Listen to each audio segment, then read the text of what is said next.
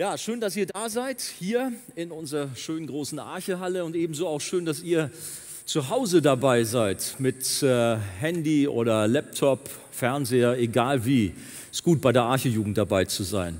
Wir sind immer noch im Römerbrief in so einer Predigtserie quer durch den Römerbrief, wobei manch einer gesagt hat, ah, mit Jugendlichen durch den Römerbrief zu gehen, das ist schon so ein bisschen gewagt.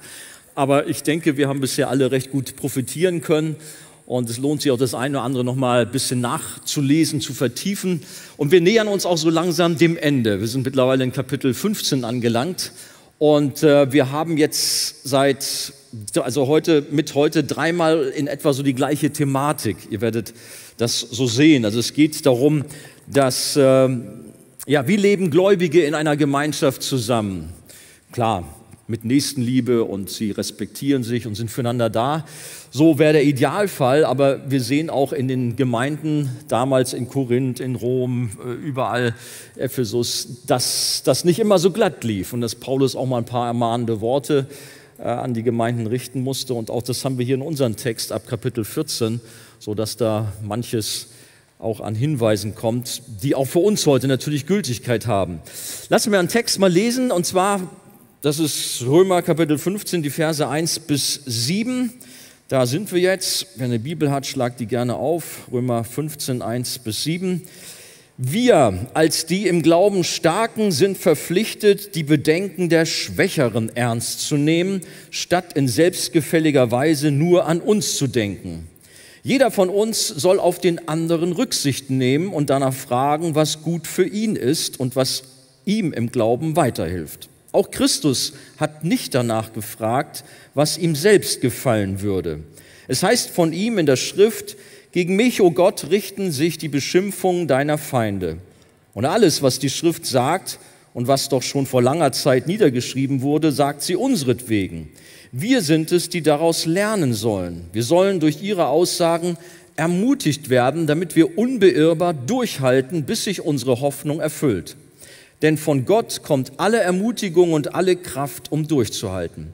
Er helfe euch, Jesus Christus zum Maßstab für euren Umgang miteinander zu nehmen und euch vom gemeinsamen Ziel bestimmen zu lassen. Gott möchte, dass ihr ihn alle einmütig und mit voller Übereinstimmung preist, ihn, den Gott und Vater unseres Herrn Jesus Christus. Darum ehrt Gott, indem ihr einander annehmt, wie Christus euch angenommen hat.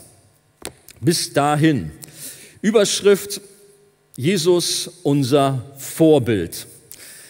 Wir haben, glaube ich, alle nicht nur ein Vorbild, sondern mehr. Auch wenn ihr vielleicht jetzt sagt, nee, habe ich eigentlich gar nicht. Aber es sind doch Persönlichkeiten, die unser Leben prägen.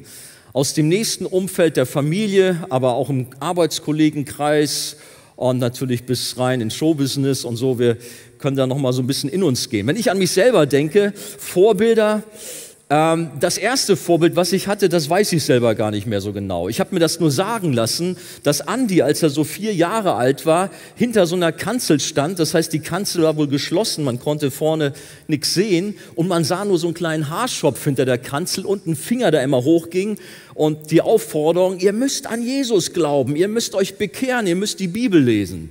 Also ich hatte als kleiner Stöpsel den damaligen Preacher meiner Gemeinde so als Vorbild und wow, und war richtig in ihn so vernarrt und dachte, du musst ihn kopieren. Das ist natürlich kein schlechtes Vorbild insofern. Als ich dann älter wurde, hat sich das Vorbild etwas geändert. Da waren es mehr so irgendwelche Superhelden oder großartige Indianerhäuptlinge oder irgendwie sowas. Und als ich dann noch älter wurde, dann waren Sportler, die ich ganz klasse fand oder irgendwelche Filmschauspieler.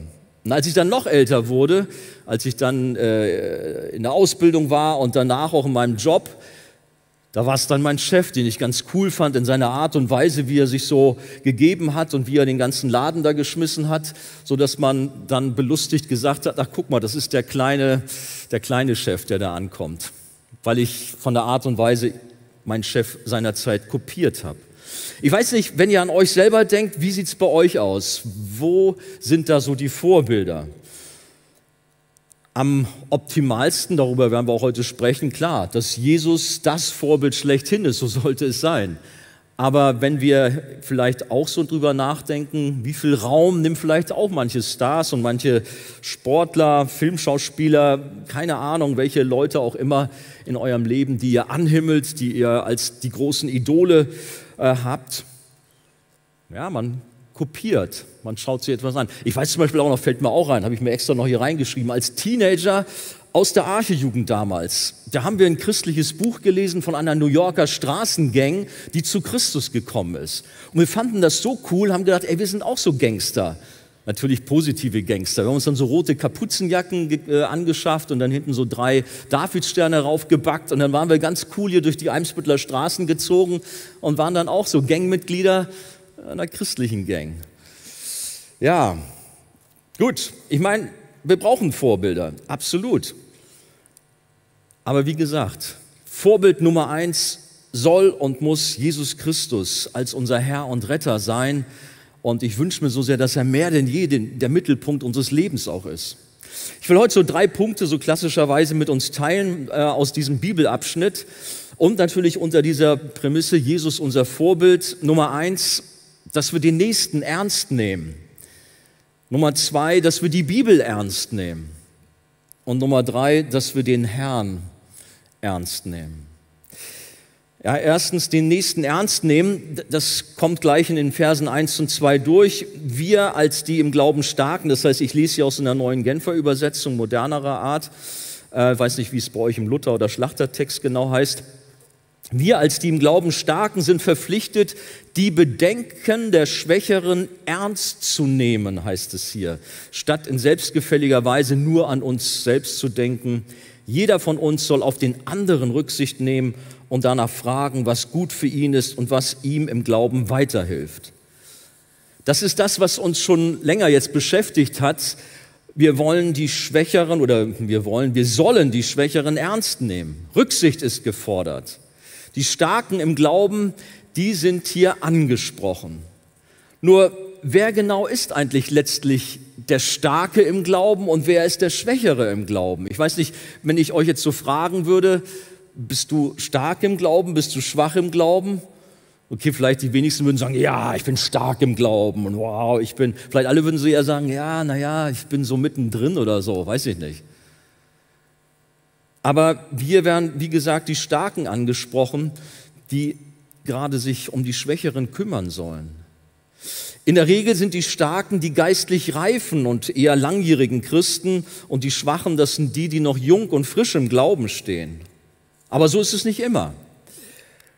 Ich bekam mal eine Zuschrift äh, von einem Fernsehzuschauer und die war sehr interessant.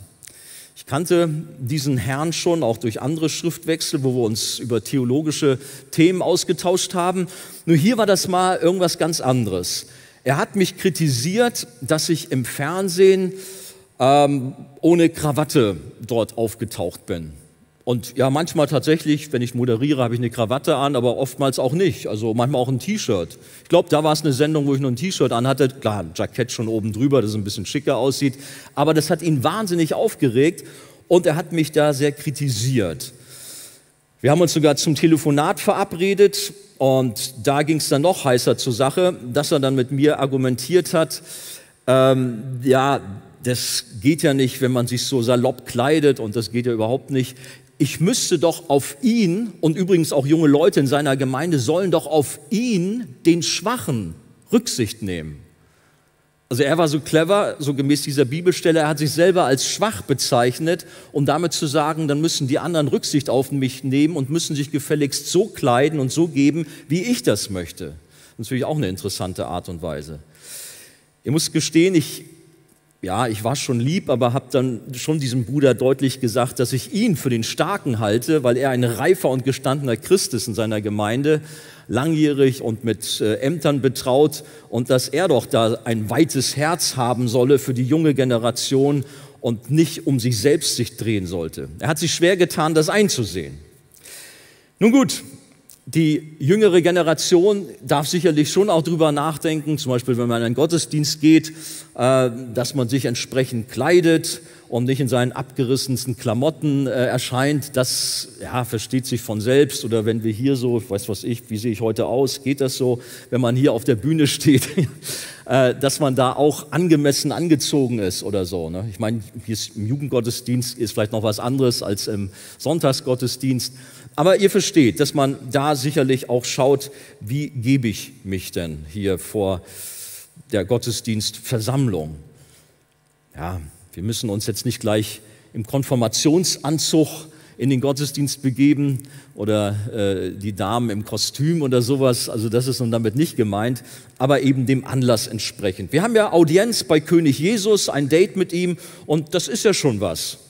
Ich war gestern im Gericht Könnt ihr euch vorstellen, da bin ich auch nicht einfach so reingelatscht, äh, ja, irgendwie so ganz abgerissen, sondern habe mich natürlich auch ordentlich angezogen, um auch dort äh, ja, eine entsprechende Figur auch abzugeben.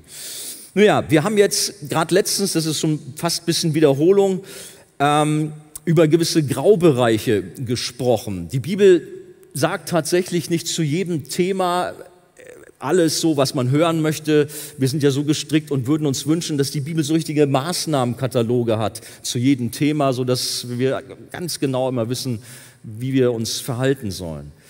Das steht nicht zu jedem Thema. Wir haben es auch von André gehört, aber sehr viel wird aber gesagt. Und trotzdem schieben wir das so beiseite und wollen das dann doch nicht so wahrhaben und äh, ja, reden um heißen Brei herum oder picken uns dann Bibelstellen raus, die, wo wir meinen, die passen dann eher zu uns und hebeln andere aus. Oder es gibt da manche kuriosen Geschichten.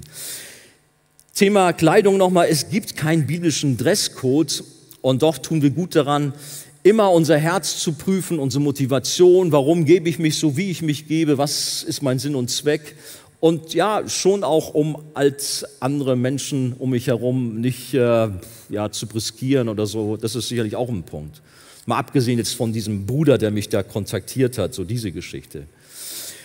Ich weiß, dass auch nach der letzten Predigt hier viele Fragen euch beschäftigt haben. Aber ich werde jetzt hier das nicht alles aufgreifen. Da können wir ein andermal auch über einzelne Punkte nochmal vertiefend sprechen. Äh, was ist nun okay und was ist Sünde und solche Dinge. Ich weiß, da umtreibt uns manche Frage. Wichtig ist, dass wir uns ganz dicht an unser Vorbild Nummer eins halten. Das ist Jesus Christus. Je näher wir bei ihm sind, je, mehr, je näher wir am Kreuz sind, desto weniger werden wir uns selbst suchen oder irgendwelchen äh, sündigen Dingen folgen, weil wir ganz nah bei Jesus sind, weil wir ihn ganz dicht bei uns haben. Das ist eine ganz logische Sache. Aber je weiter wir uns von Christus entfernen und unser eigenes Ding machen, so schleichen sich auch andere Dinge in unser Leben ein, die nicht mit der Schrift konform gehen. Wir haben vor auch nicht langer Zeit das Thema Gottesfurcht mal hier behandelt. Vielleicht könnt ihr euch daran erinnern. Ja, das ist ein wichtiges Thema, immer wieder, dass wir auch in Ehrfurcht vor Gott unser Leben führen. Ehrfurcht heißt nicht Angst vor Gott zu haben, sondern Respekt, ihn, den dreimal heiligen Gott, wirklich Ehre zu geben. Und das gilt für alle Bereiche. Jetzt habe ich dieses Thema Kleidung da so ein bisschen rausgegriffen. Vergiss das mal und denk an andere Themen, die dich beschäftigen. Bist du da unterwegs, indem du wirklich Gott im Fokus hast, Jesus Nummer eins, Vorbild, und du Gott alle Ehre geben möchtest und voller Ehrfurcht vor ihm stehst, oder denkst du da gar nicht weiter nach und machst so dein Ding? Und auch die Fragen, wo halte ich mich auf? Wo äh, gehe ich hin? Und welche Party ist das? Und ja, ich meine, ich will jetzt nicht zu sehr ins Detail gehen. Aber ich weiß ja, was uns da für Fragen beschäftigt. Oft ist es mit uns so, und ja gut, hier könnte man das machen, man geht immer gerne so an einen Abgrund heran und guckt, wie weit kann ich noch gehen, bevor ich abstürze. Ihr kennt dieses Bild. Und noch ein Stück näher und noch ein Stück näher. Und ja, aber eigentlich sollte unser Verhalten so sein, dass wir einen riesen Bogen machen. Flieht der Unzucht heißt es mal. Sagt man das so? Flieht die Unzucht? Also jedenfalls einen Bogen machen um die Sünde. Abhauen und nicht gucken, wie nah kann ich rangehen. Und egal welches Thema das ist, wenn ich mir fragen muss, ist es ein Graubereich, ist es Sünde, Mensch, dann nah zu Jesus. Suche den Herrn und er wird dir auch ganz bestimmt helfen, da wo du manche Fragen hast. Wir haben letztes Mal, glaube ich, auch schon gehört, was würde Jesus tun? Würde Jesus sich auch äh, an diesem Ort aufhalten und genau die gleichen Dinge tun, die du jetzt da gerade tust? Oder würdest du dann denken, du liebe Zeit, das kann ich mir nie vorstellen, dass mein Herr und Heiland, mein Retter solche Sachen machen würde. Aber das sind Dinge vielleicht, die uns schon helfen, da auch ein wenig unseren Weg zu finden. Oft neigen wir leider für unser sündiges Verhalten Schlupflöcher zu suchen, negative Dinge klein oder uns sogar rauszureden. So, nun sollen wir nicht lange überlegen, wer womöglich der Schwächere ist und dann für unser eigenes Ego das missbrauchen, wie dieser Bruder, der mich da kontaktiert hat, sondern wir sind alle aufgerufen, aufeinander Rücksicht zu nehmen, einander zu helfen, einander in Liebe zu begegnen. Und in dieser Liebe können wir uns gegenseitig oder sollten wir uns gegenseitig übertreffen. Wir sollen den Nächsten, besonders die Anliegen der Schwächeren ernst nehmen, sie nicht ignorieren, darüber hinwegsetzen. Wir haben über das Thema Alkohol zum Beispiel gesprochen, aber ich brauche das nicht alles wiederholen. Leider klappe, äh, klappt diese Thematik nicht immer so gut und äh, manchmal haben wir dann doch so gewisse Schwierigkeiten innerhalb auch unserer Jugend, dass sich manch einer vielleicht ausgegrenzt fühlt, äh, sich einsam alleine fühlt, weil er meint, irgendwie passe ich nicht in das Schema der anderen, ich bin nicht so cool in deren Augen. Tragisch, wenn das so ist, so sollte es nicht sein. Wäre schlimm, wenn man vielleicht uns nachsagt, Mensch, da haben Leute aus der christlichen Jugendgruppe über einen anderen abgelästert. Denk mal über dein Verhalten innerhalb der Arche-Jugend, innerhalb der Gemeinde nach. Bist du behutsam und vorsichtig und respektierst den Nächsten? Wie ist denn das? Am Wochenende mag das vielleicht funktionieren, wenn man dann hier mit den Heiligen zusammen ist und im Lobpreis die Hände nach oben streckt und ja, alles ist gut. Aber in der Woche, wo dich dann keiner so sieht, wie sieht es da aus? Bist du immer noch so respektvoll und vorsichtig mit deinem Nächsten oder bist du als der große Rüpel bekannt? Ich muss gestehen, dass in meinem Leben das eine Zeit lang damals übel aussah. Mein Vater war Pastor und am Wochenende war ich schon der heilige, fromme Sohn in der Gemeinde. Aber in der Woche, da war ich dann der mit den coolen, zweideutigen Sprüchen im Sportverein oder in der Schule und habe mir da so meinen Namen, meine, meinen Freundeskreis gebaut. Und so ein Doppelleben geführt. Schade, tragisch. Aber vielleicht ist es bei dir heute nicht anders. So soll es nicht sein. Wir nennen uns nach dem Namen von Christus und sollten dann gefälligst auch immer so leben. Und hier auch, was diese Thematik anbelangt, gerade auch im Verhalten dem Nächsten gegenüber. Entscheide dich dafür, deinem Nächsten mit Liebe und Respekt zu begegnen und in Frieden, in Harmonie und Einheit zusammenzuleben. Da sind wir immer wieder gefordert. Klar, wir haben verschiedene Altersgruppen und ich finde es stark, dass wir da auch so zusammen hier abhängen können, auch ganz unterschiedliche Hintergründe. Das ist die Stärke auch der Arche-Jugend. Aber es ist auch immer wieder gut, aufeinander zuzugehen und nicht in seiner Clique vielleicht festzuhängen, sondern dass wir gemeinsam in Einheit unterwegs sind. Wenn du zu Jesus gehörst, dann soll Gottes Liebe in deinem Leben sichtbar sein.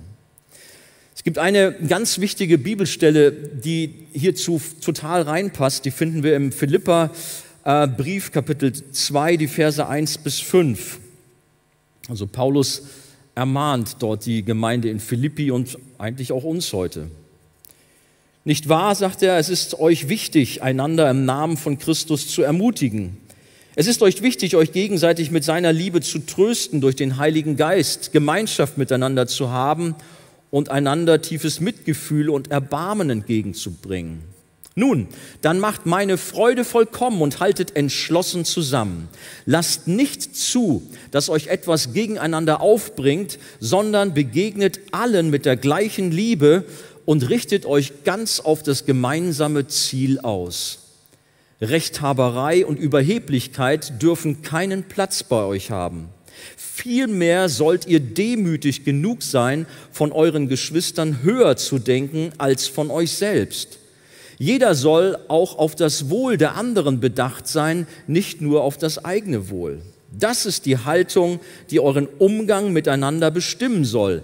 Es ist die Haltung, die Jesus Christus uns vorgelebt hat. Jesus ist unser Vorbild. Es geht darum, dem Nächsten Gutes zu tun und zu schauen, was ihm hilft und eben nicht an sich selbst zu denken. Oft sind wir so gestrickt, was bringt mir die ganze Geschichte? Ich investiere mich in irgendeine Gruppe, in irgendeinen Dienst, was bringt mir das? Weiß nicht, wie sieht es aus in den Diensten in der Gemeinde hier? Tust du das, um dann ein Lob vom Pastor zu bekommen oder von irgendeinem Gruppenleiter oder machst du das wirklich ausschließlich zur Ehre Gottes? Das sind so Fragen, die man sich mal stellen darf. Besonders heißt es natürlich bei dieser Thematik nach wie vor, den Schwächeren im Blick zu haben. Und ehrlich gesagt können wir da alle noch ordentlich zulegen. Aber ich sage, auch wenn uns das alles so richtig erfasst, was Paulus da gerade geschrieben hat an die Philipper, dann würde unsere Jugendarbeit noch enorm an Qualität zulegen. Unsere Gemeinde würde viel stärker noch in der Qualität wachsen. Wir haben alle da noch viel Luft nach oben. Vielleicht gar nicht mal groß überlegen, wer der Schwache, wer der Starke ist, wie eingangs gesagt, sondern wir sind alle gefordert, den anderen höher zu achten als uns selbst und alles zu geben, dem Nächsten in der Liebe Gottes zu dienen, ihm zur Seite zu stehen. Jung und alt, egal welchen Hintergrund, wir sind gefordert, den anderen höher achten als uns selbst, Liebe zu üben, zu helfen. Und ich wünsche uns da, dass wir uns gegenseitig übertreffen. An anderer Stelle heißt es, dass wir, dass wir uns anreizen zu guten Werken. Jesus soll unser Maßstab sein. Wenn einer die Menschen ernst genommen hat und deren Schwachheiten auf sich genommen hat und sich selbst aufgegeben hat, dann schau auf das Kreuz. Dann war es Jesus. Der hat alles aufgegeben. Deswegen ist er ans Kreuz gegangen.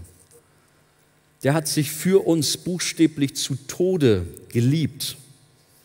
Er hat unsere Schwachheiten auf sich genommen. Unsere Sünden hat er getragen. All das, was uns kaputt gemacht hat, hat er auf sich genommen. Es gibt dieses berühmte Kapitel in Jesaja, äh, Kapitel 53, wo es gerade darum geht, dass Jesus alles getragen hat, unsere Schwachheiten.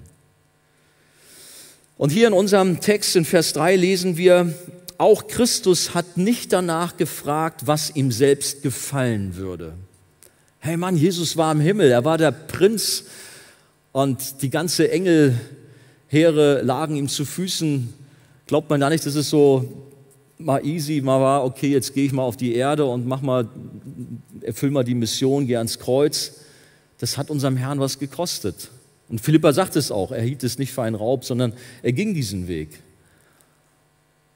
Deswegen, der Herr hat es uns vorgemacht. Er hat nicht danach gefragt, was ihm selbst gefallen würde.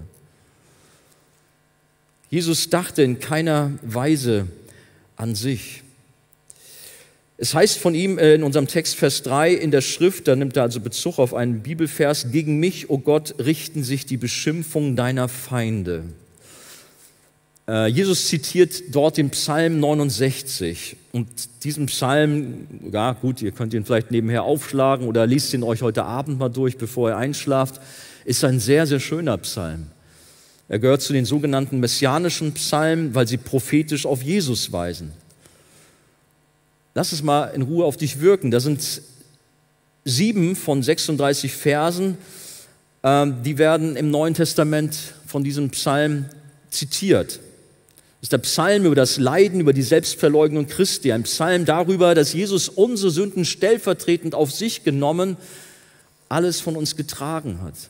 Es ist ein Psalm, der daran erinnert, wie Jesus von den Römern gefoltert wurde, von der Menge, von der, oder von der gaffenden Menge, muss man sagen, verspottet und verachtet wurde. Es steht sogar drin, wie von Betrunkenen in obszönen Liedern unser Herr verunglimpft wurde steht auch drin, wie er von seinen nächsten Freunden verleugnet und von seinen eigenen Brüdern, von seiner Familie in Frage gestellt wurde. Und diesen Psalm 69, den zitiert Paulus hier und nimmt ihn mit rein, dass Jesus eben nicht auf sich selbst geschaut hat, sich nicht gesucht hat, sondern ganz im Gegenteil. Er hat alles für uns gegeben. Es macht deutlich, dass Jesus sich nicht um sich selbst drehte, sondern für andere lebte und sich selbst für sein Volk, für die Familie Gottes aufgab. Er lebte für diejenigen, für die er auf die Erde gekommen war. Für dich und mich, die wir an ihn glauben. Für uns ist er gekommen, um für uns zu sterben, sein Blut zu vergießen. Er nahm die gerechte Strafe für unsere Vergehen auf sich und hat durch seinen Tod am Kreuz Versöhnung mit dem Vater bewirkt.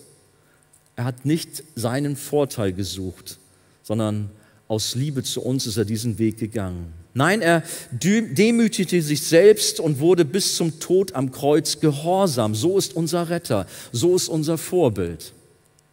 Und so hat er sich sein ganzes Leben dem Menschen gegenüber verhalten.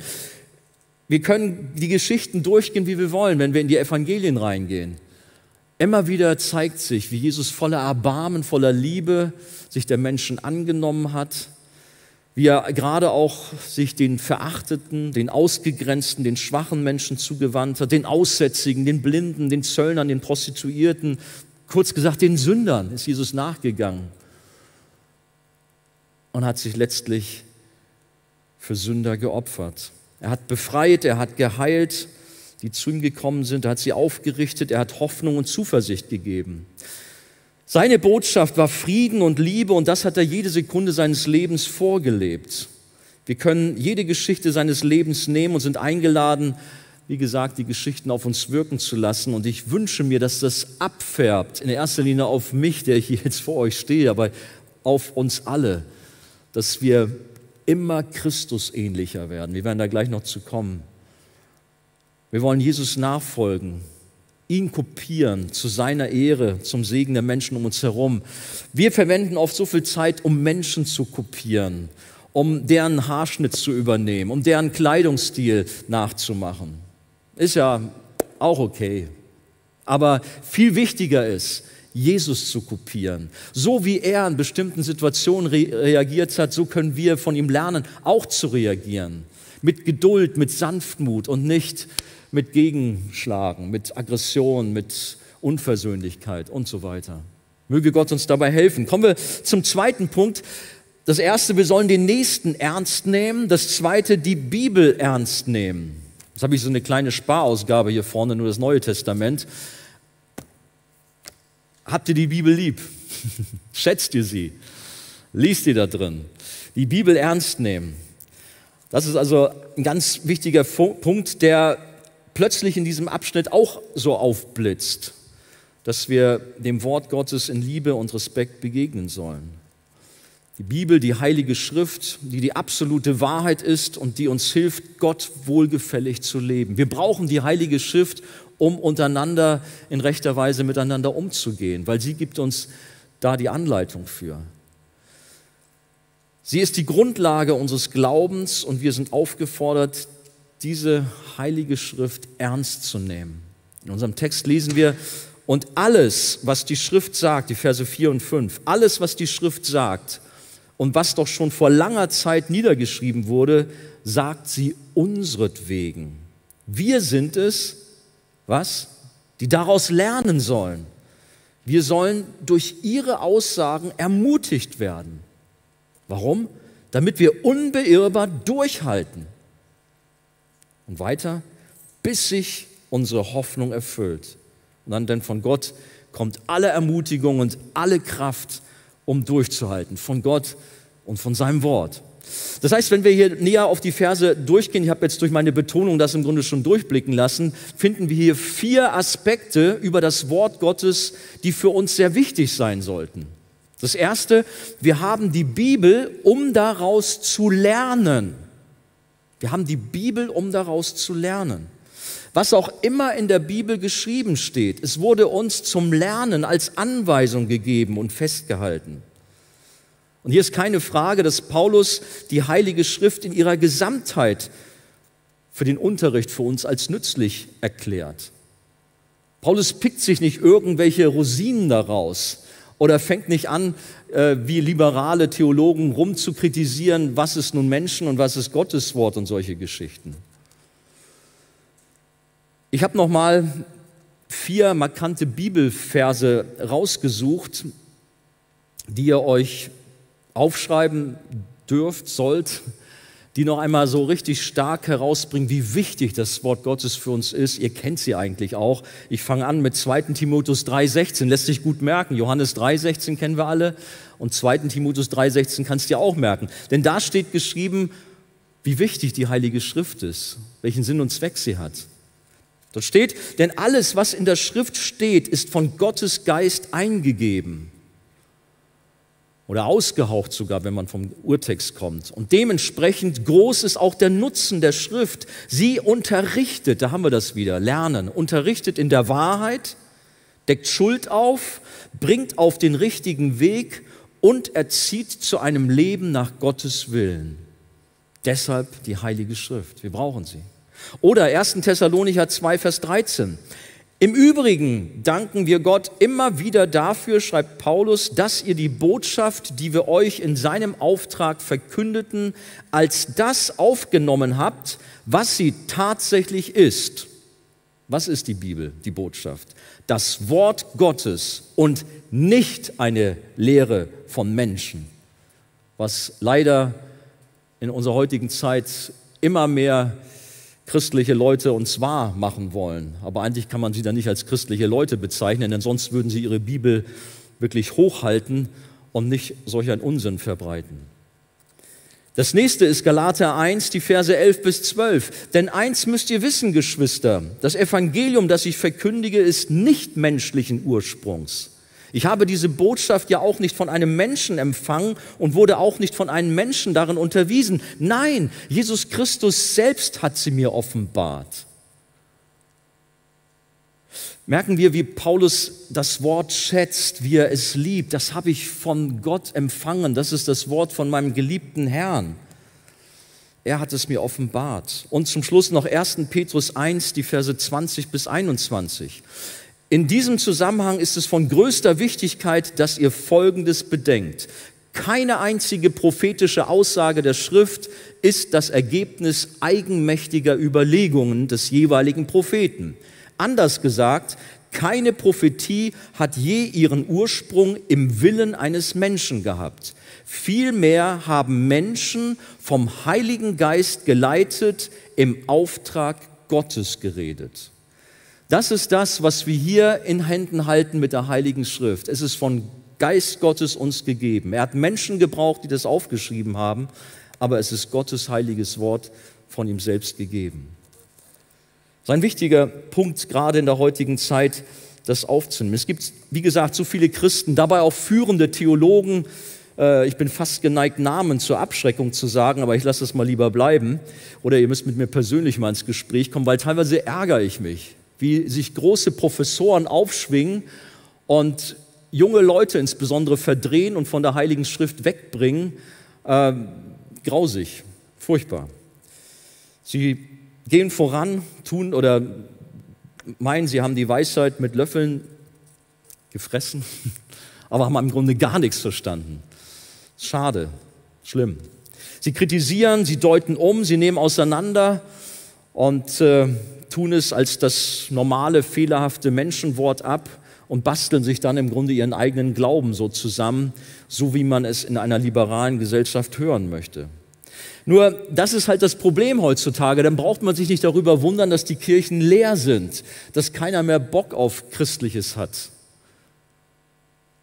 Wenn man nicht mal selber an die Schrift glaubt, wenn man sie selber zerpflückt und in Frage stellt, warum bist du eigentlich Christ?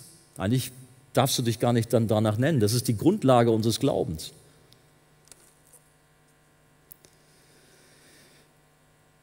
Wir brauchen uns nicht darum zu wundern, wenn auch massenweise, wie wir es jetzt auch erleben, die Menschen der Kirche den Rücken kehren und austreten. Nein, die Bibel ist und bleibt Gottes heiliges Wort, die Wahrheit, die wir heutzutage mehr denn je brauchen.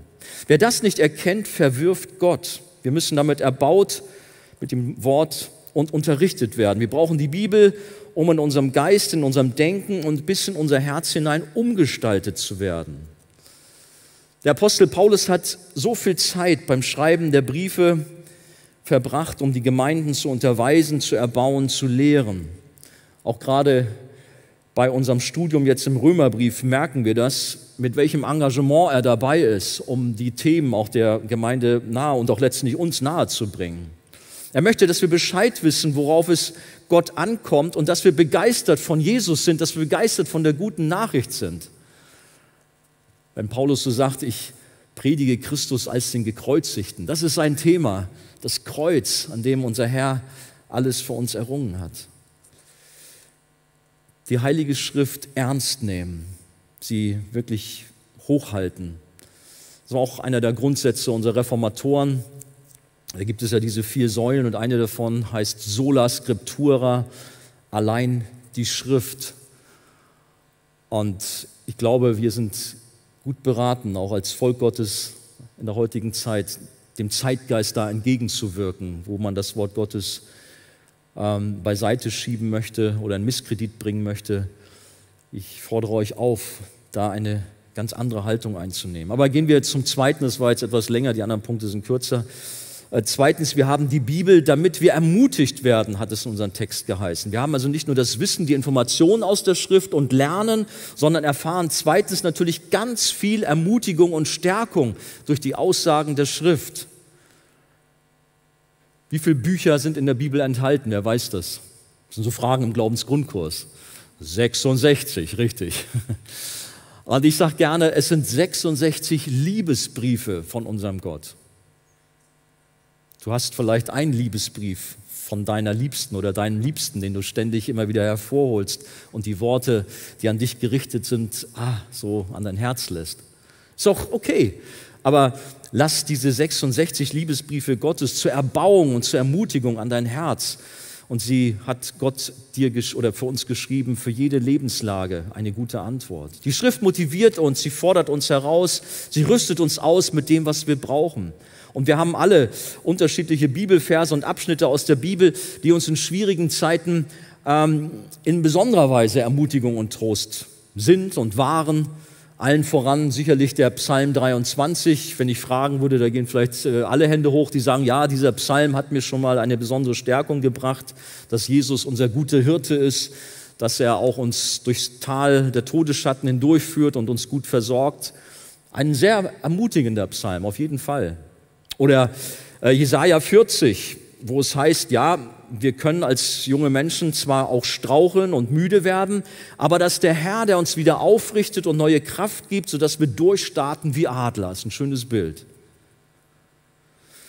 Für mich selbst war auch immer wieder Johannes 10 ein großer Trost, dass der Sohn und der Vater uns, seine Kinder, in seiner Hand festhält und dass nichts und niemand, auch wir selber nicht, uns da herauslösen, herausreißen können. Ein enormes, mutmachendes Wort oder in gleicher Thematik, dass wir äh, fest zu Christus gehören im Römer Kapitel 8, dass uns nichts von der Liebe Gottes trennen kann. Und in dem Zusammenhang natürlich der berühmte Vers 28, dass uns alle Dinge zum Besten dienen müssen. Auch wenn wir mal richtig tief durch müssen und ah, wir wirklich manchmal nicht mehr noch aus noch ein wissen. Aber dann tröstet dann so ein Vers, wo wir merken, oh ja, doch, Gott ist da. Und das, was mir jetzt widerfährt, ist nicht umsonst, sondern Gott benutzt es, um mich voranzubringen. Wie gesagt, jeder hat so seine Lieblingsverse, aber das Schöne ist, dass die Bibel voller Ermutigung, voller Stärkung, voller Trost für uns ist. Das Wort Gottes hat eine enorme Kraft.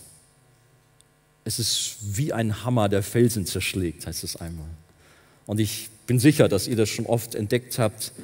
Wer nicht, ich lade dich ein, lies die Bibel, entdecke und hebe die Schätze, die daran stecken. Kommen wir zum nächsten, was da noch ausgedrückt ist. Wir haben die Bibel, um dadurch Ermutigung zu erfahren. Aber warum, äh, warum Ermutigung?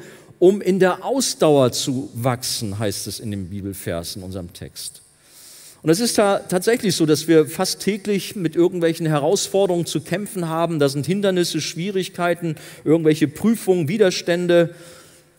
Und die halten uns eigentlich ab, um vorwärts zu kommen. Aber die Bibel hilft uns dran zu bleiben. Sie hilft uns nicht das Ziel aus den Augen zu verlieren, sondern dass wir weitergehen, den guten Kampf kämpfen und uns immer wieder auch gegenseitig mit dem Wort ermutigen. Deswegen sind wir ja auch hier und halten Predigten, um sagen, komm, es ist nicht leicht, das stimmt. Steht auch nicht in der Bibel geschrieben. Ja, es steht von Leid und Schwierigkeiten geschrieben. Aber es steht auch da, dass wir den Herrn haben, der uns weiterhilft und uns zur Seite steht. Auch wenn es viele Herausforderungen gibt und manchmal geht es fast an die Belastungsgrenze. Aber dann gibt es dann so einen Vers in 1. Korinther 10, Vers 13, wo es heißt, dass Gott treu ist und nicht zulässt, dass wir über unser Vermögen versucht werden und viele andere Verse, die uns da ermutigen. Und dann haben wir natürlich in der Bibel die vielen großartigen Persönlichkeiten wie ein Abraham, ein Josef, ein Mose, ein David, ein Daniel, eine Esther, eine Ruth, Petrus, Paulus und wie sie alle heißen, die uns vorgelebt haben in der Ausdauer im Glauben. Ja, sie hatten manche Herausforderungen, aber sie hielten fest an Christus trotz mancher Verfolgung. Und das macht uns Mut, das alles aus der Bibel zu entnehmen um durch die Ermutigung in der Ausdauer zu wachsen. Und das Letzte noch aus diesem Punkt, wir haben die Bibel, um durchzuhalten, damit sich dadurch unsere Hoffnung erfüllt. Also die Bibel unterrichtet uns, sie ermutigt uns, sie gibt uns die Ausdauer und sie sorgt viertens dafür, dass sich unsere Hoffnung erfüllt. Was auch immer geschrieben wurde, wurde für uns geschrieben, sodass wir durch Ermutigung und Ausdauer Hoffnung haben können. Und das ist gerade in der heutigen Zeit so, so wahnsinnig wichtig, wenn wir an die äh, ja, Gerüchte oder auch Kriege, Terror und was wir alles in unserer Welt haben, Wirtschaftskrisen, Pandemien. Ja, wir wissen nicht, was kommt, aber wir wissen, dass wir in Gott geborgen sind. Und so haben wir eine lebendige Hoffnung. Wir wissen, dass er für uns sorgt, dass er auf uns aufpasst. Christen sind die gesegnetsten Menschen auf der ganzen Welt. Ihr dürft euch glücklich schätzen, dass ihr dem Namen von Christus tragen dürft, zu Recht. Christen. Dass ihr Kinder Gottes seid. Welch ein Geschenk. Und diese Hoffnung, das ist nicht gemeint, so ein, ein vages Hoffen, dass alles gut wird. Na, ich hoffe mal, dass es irgendwie noch ausreicht oder ich hoffe, dass ich das Ziel noch erreiche, sondern das ist eine absolute Gewissheit. Der Hiob hat ausgerufen, ich weiß, dass mein Erlöser lebt. Da war nicht irgendwie so ein Rumgeeier, hm, mal gucken, mal sehen, sondern er wusste ganz sicher, dass er bei Jesus ankommen wird. Und das gilt auch für uns. Ich weiß, dass Gott mich beschützt, dass er mich ans Ziel bringt. Ich weiß, dass ich einmal für alle Ewigkeit zusammen mit ihm im Himmel sein werde und dass da kein Leid, kein Schmerz, kein Geschrei mehr sein wird, weil er es in seinem Wort versprochen hat. Niemand wird uns den Glauben nehmen können. Wir sind Kinder Gottes für Zeit und Ewigkeit. Das waren so vier Gründe jetzt aus diesem Text, um die Bibel ernst zu nehmen und wir tun gut daran, uns tief und fest in dem Wort Gottes zu gründen, sie als Fundament für unser Leben zu haben. Denn das dient uns persönlich zum Segen, aber auch den Menschen um uns herum. Und dann sind wir wieder bei unserem Thema, wie ist die Gemeinschaft, das Miteinander. Und dafür ist die Bibel wichtig. Jesus ist unser großes Vorbild und wir sehen an seinem Leben, welchen Stellenwert die Heilige Schrift für ihn hatte. Immer wieder zitierte er die alten Schriften und erinnerte daran, was Gott gesagt hatte. Schon als kleiner Junge könnt ihr euch erinnern, als Jesus plötzlich gesucht wurde von seinen Eltern. Wo war er geblieben? Er war im Tempel und hat wissbegierig mit den Schriftgelehrten dort diskutiert. Er musste sein in das Haus seines Vaters, so hat er dann auch erklärt. Der Hunger war schon ganz früh natürlich da. Aber auch später, wir sehen, wie Jesus in vorbildlicher Weise mit dem Wort umgeht. Er hat alles drauf gehabt, klar, er ist das perfekte Vorbild. Aber ich wünsche mir nur ein wenig, so ein bisschen die Bibelverse parat zu haben wie Jesus. Besonders natürlich, man könnte da viel drüber sagen, aber besonders in der Auseinandersetzung mit dem Teufel, als der Geist Gottes in die Versuchung geführt hat, in die Wüste und dann der Teufel kam und gesagt hat, es steht doch geschrieben, na, spring doch und die Engel werden dich tragen oder irgendwie so etwas, na, oder mach doch hier einen Stein zu Brot und alles ist gut, mach dir mal schnell einen Burger, schaff dir mal ein Menü. Aber Jesus ist natürlich nicht darauf eingegangen. Aber wie hat Jesus reagiert? Mit der Heiligen Schrift hat er geantwortet. Es steht aber auch geschrieben. Und so blieb er standhaft und hat dem Teufel die Stirn geboten. Mögen auch wir so eine Liebe und eine Kenntnis zur Heiligen Schrift oder mit der Heiligen Schrift haben und sie in uns lebendig halten.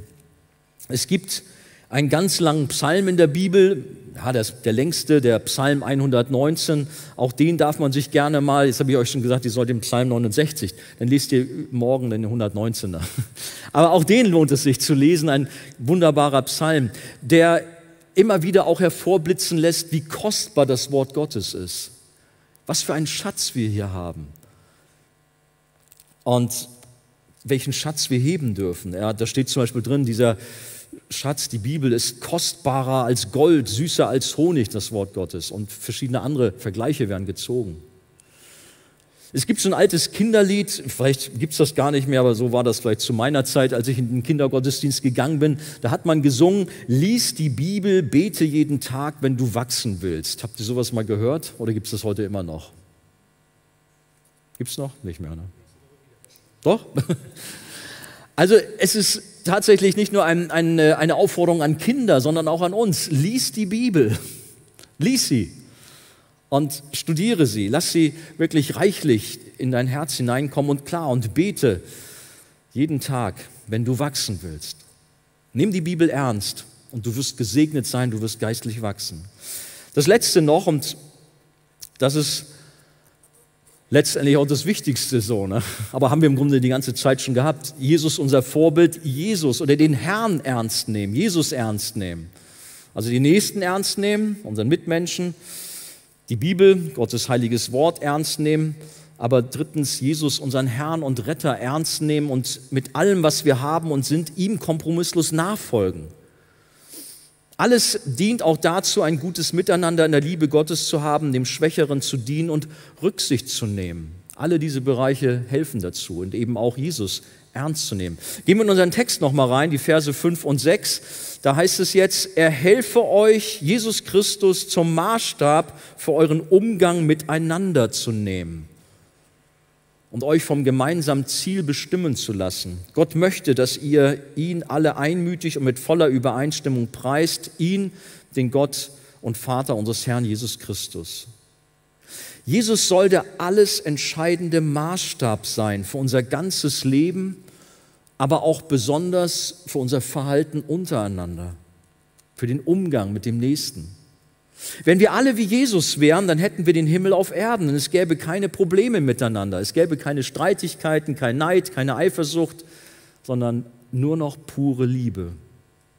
Eine Liebe, wie wir sie menschlich natürlich nicht kennen. Aber in 1. Korinther 13 zum Beispiel wird die göttliche Liebe mit schönen Worten uns nahegebracht. Ja, wenn wir alle wie Jesus wären. Aber wir sind ja auf dem Weg, man nennt das Heiligung, ein Prozess, um Jesus ähnlicher zu werden, dem Vorbild nacheifern. Tja, leider war nur Jesus allein vollkommen und nur er allein war ohne Sünde. Jesus ist Gott. Auch das ist so ein Thema heutzutage. Ich habe das gerade mit der Schrift gesagt, dass die Schrift auseinandergepflückt wird und man nicht mehr glaubt, dass es Gottes Wort ist oder vielleicht nur noch ein bisschen Gottes Wort enthält. Dieses ist auch so ein Ding. Es sind so viele, mir fällt das auf bei den sozialen Netzwerken, dass die dann, ja, sie nennen sich Christen, aber sagen, Jesus ist nicht Gott. Und dann frage ich mich, warum nennst du dich Christ? Jesus ist Gott. Da gibt es natürlich auch verschiedene Bibelstellen. Die Zeit äh, reicht jetzt vielleicht nicht aus. Ähm, als Beispiel Johannes 1, Vers 4, die ihr mitschreibt, oder 1. Johannes 5, 20 oder Johannes 20, 29. Aber es gibt viele Bibelstellen, die man da wirklich nehmen kann und die deutlich machen, dass Jesus Gott ist. Wir haben bei uns im Glaubensgrundkurs haben wir in unserem Papier immer so eine Über Gegenüberstellung, wo aufgezählt ist, was der Vater ist und dann die Bibelstellen, was der Sohn ist. Und das ist eins zu eins das Gleiche. Jesus ist Gott, keine Frage.